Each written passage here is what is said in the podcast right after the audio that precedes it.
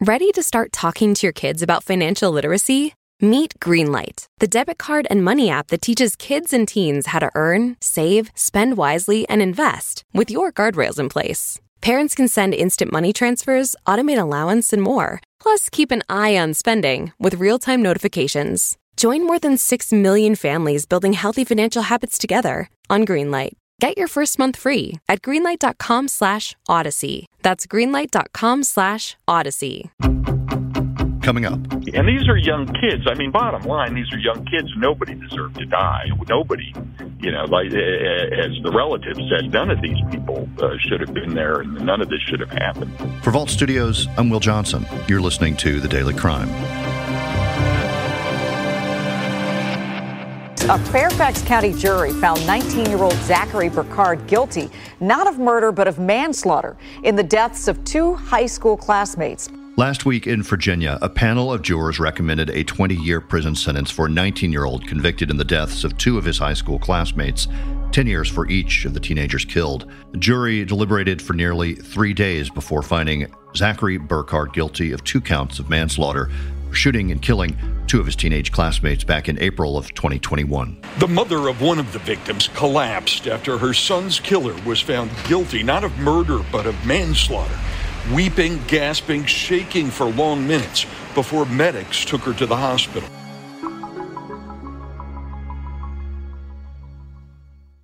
Want to teach your kids financial literacy, but not sure where to start? Greenlight can help. With Greenlight, parents can keep an eye on kids' spending and saving, while kids and teens use a card of their own to build money confidence. As a parent, you can send instant money transfers, set up chores, automate allowance, and more. It's a convenient way to run your household, customized to your family's needs, and the easy way to raise financially smart kids. Get started with Greenlight today and get your first month free at greenlight.com/odyssey. I'm joined now by WUSA 9 reporter Bruce Leshan. Bruce, this is essentially uh, a, a really tragic story about some teenagers and alleged rival drug gangs in a high school. Is that is that right? Yeah, and, and and the thing that has been so shocking to me is that you would have so many uh, kids in high school struggling so much, and that that it would turn so violent uh, so quickly. And, and some of the things that are alleged uh, about uh, the, the defendant in this case are, are just crazy. And the ability to, to go out and buy ghost guns and to arm himself. Um, there's a piece of, of video that was posted to Snapchat that is just particularly shocking. So, uh, as you say, there was this kind of this back and forth between people who were trying to sell pot, allegedly, according to the defense, uh, at South County High School in, in Lorton, Virginia, in Fairfax County. Uh, and it got pretty heated and co- pretty competitive. And the defendant apparently was not a very good uh, salesperson.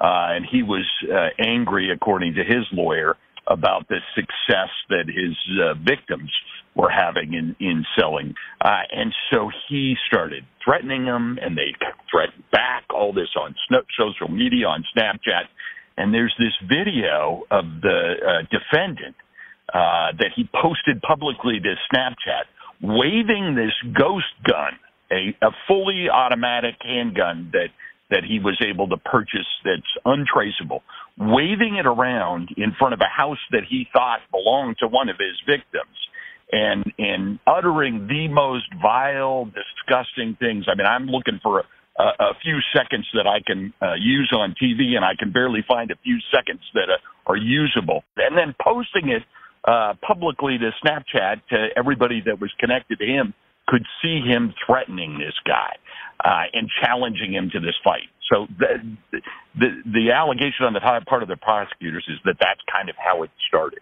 This was back in April of 2021. You mentioned this was in Virginia and Fairfax County. What happened on that day? He eventually went to their house or went over to where the, these guys were, right? So, so the the uh, one of the of the well, the, the four guys show up at this house for what their parents say they thought, and and the prosecutors say they thought was just going to be a fist fight. And uh, they turn up in the morning, four guys, and, and there's one guy in the garage, And now this is the key thing. You know, we don't know what happened exactly in those seconds inside the garage. There was some kind of fight. According to the defendant, Zachary Burkard's lawyer, it was four guys jumping on one guy, this friend of Zachary's. According to the prosecutors, it was just a standard fist fight, you know, uh, between two guys, friend of Zachary's, this guy Nick, uh, and um, and Urshin Alasher, um, whose you know parents came from Sudan to avoid violence and you know to get away from the violence in Sudan, and then their young son ends up in this thing. So there's a fight. There's actually audio uh, recording uh, uh, of the fight, and according to the police, if you listen to the audio recording, it's pretty clear the fight is over just about uh, uh, the time the, the you know the, the recording starts. The fight is uh, lasts for a couple seconds. It's winding down. It's over, and then you hear Zachary Burkard step into the garage, and then there's a moment. Are you cool? You cool? You know, and then there's a moment, and then uh, there's one gunshot, and then there's a long pause in the audio, and then there's a second gunshot and and and what we do know happened is that Urshin Alasher, who was just 17 years old, was hit twice in the in the chest, uh, and then the pause, and then uh, uh, Zachary testified in court that two guys came lunging at him even after he had shot Urshin, and he testified, uh, you know, I don't know if you believe it or not, that he tried to shoot between him and he only figured out later that he had shot um, this 16 year old Calvin Van Pelt uh, in the back. And Calvin was uh, able to run out of the garage, run down the street. The cops arrived pretty quickly. They found Calvin lying uh, on the on the pavement. There's this is all on body cam that was also played in court. Um, Calvin's dying on the sidewalk, you know, down the street.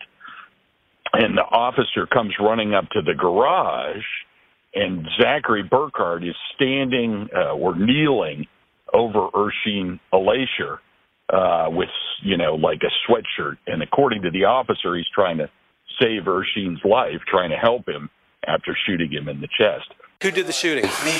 Why?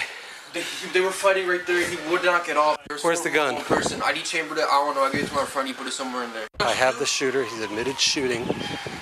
He's trying to help the patient that he shot. Step out here. I got you. Here, I'm gonna have to put you in cuffs, dude. Okay. All right, do me. A...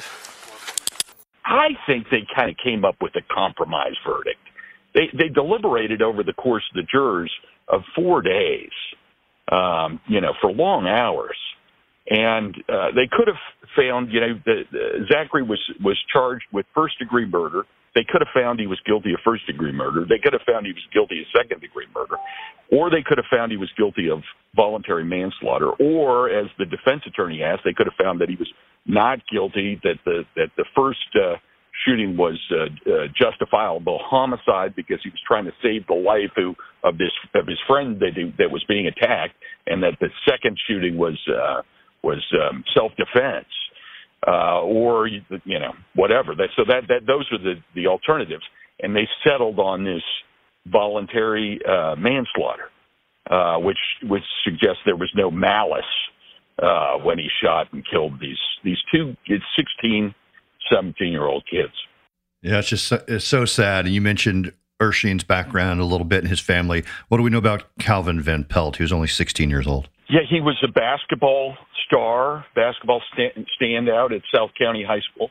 Uh, his uh, father took the stand in the in the penalty phase, just weeping, uh, talking about how uh, he was a leader, uh, a guy who uh, other kids just uh, you know were uh, drawn magnetically to this kid, and they all these kids who some of them you know didn't have any money, didn't know where they were going to eat, would end up at Calvin's house. He would invite them over and they would his parents would feed them and uh you know uh, Calvin would uh, come home sometimes with no shoes because he'd given um somebody shoes because uh he felt like they didn't have decent shoes. And and uh his father was just crying on the on the stand talking about how his family's not the same since since Calvin was killed. So that was that was the kind of kid he they said he was.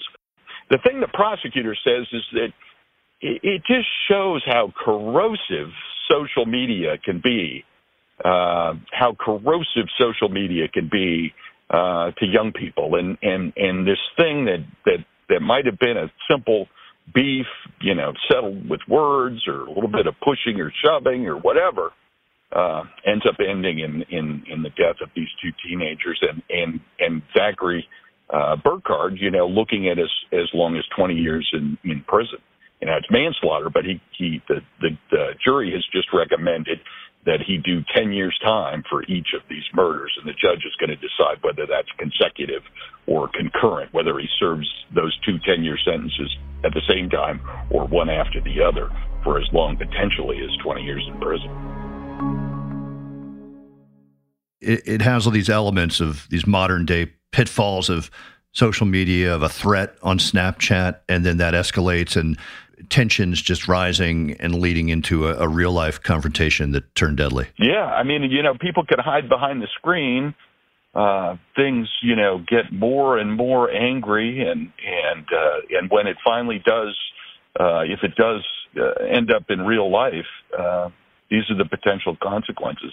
And the, uh, the other thing that's really important in this case, according to the prosecutor, is is these ghost guns. You know, Zachary was 18 years old. He was able to buy a ghost gun that's untraceable. He bought a shotgun as well, and he armed himself with the, the, both of those, according to him, because he was, you know, worried about this this potential of uh, Ershine uh, and his one-way crew coming and attacking him prosecutors paint that obviously differently. But the ghost gun's untraceable. If they if he hadn't you know stayed on the scene and I mean, in this case, police uh, detectives obviously could solve this even if he'd fled, but uh, because people knew who who was doing it and it was all posted online. Uh, but there are clearly um, crimes that are committed with ghost guns that are very difficult for police to solve. Bruce, this was a murder trial, but this issue of alleged drug rings and uh, a gang called the One Way Gang was presented in court at the trial. Can you talk about how much that was discussed? Some friends of Ershine's told me he was um, the One Way was really just a T-shirt company, or you know they were selling clothes, and that it was also a philosophy. And and there's actually a podcast with Ershine talking about. Uh, uh, you know, not getting violent and, and not getting in conflict and moving uh, your understanding to the fifth dimension. Pretty remarkable stuff for a 17 year old kid to be talking about in a podcast. So, you know, as is the case in, in, in a lot of these trials where you have, you have two different, very different pictures that are drawn by different, the different sides about the individuals involved and and there's a you know whole different picture of Zachary that's uh, that's put out there. Um, you know they they got a lot of time, a chance to to talk about this in the in the penalty phase where the jurors actually considered what the sentence should be. And um, Zachary was uh, adopted at five days old, uh, according to his aunt, uh, his adopted aunt. Um, his uh, his his birth mother had a, a drug addiction problem and he'd been born to a birth mom who was drug addicted, and that that may have had serious consequences for his development. And then when uh, Zachary was six years old, his uh, adopted father was killed by a drunk driver in a crash that um, Zachary, his his um, his adopted mom and his and his adopted dad were all hit by a drunk driver at 81 miles an hour, and uh, Zachary uh, according to his aunt and according to neighbors, never recovered from the from the death of his of his father.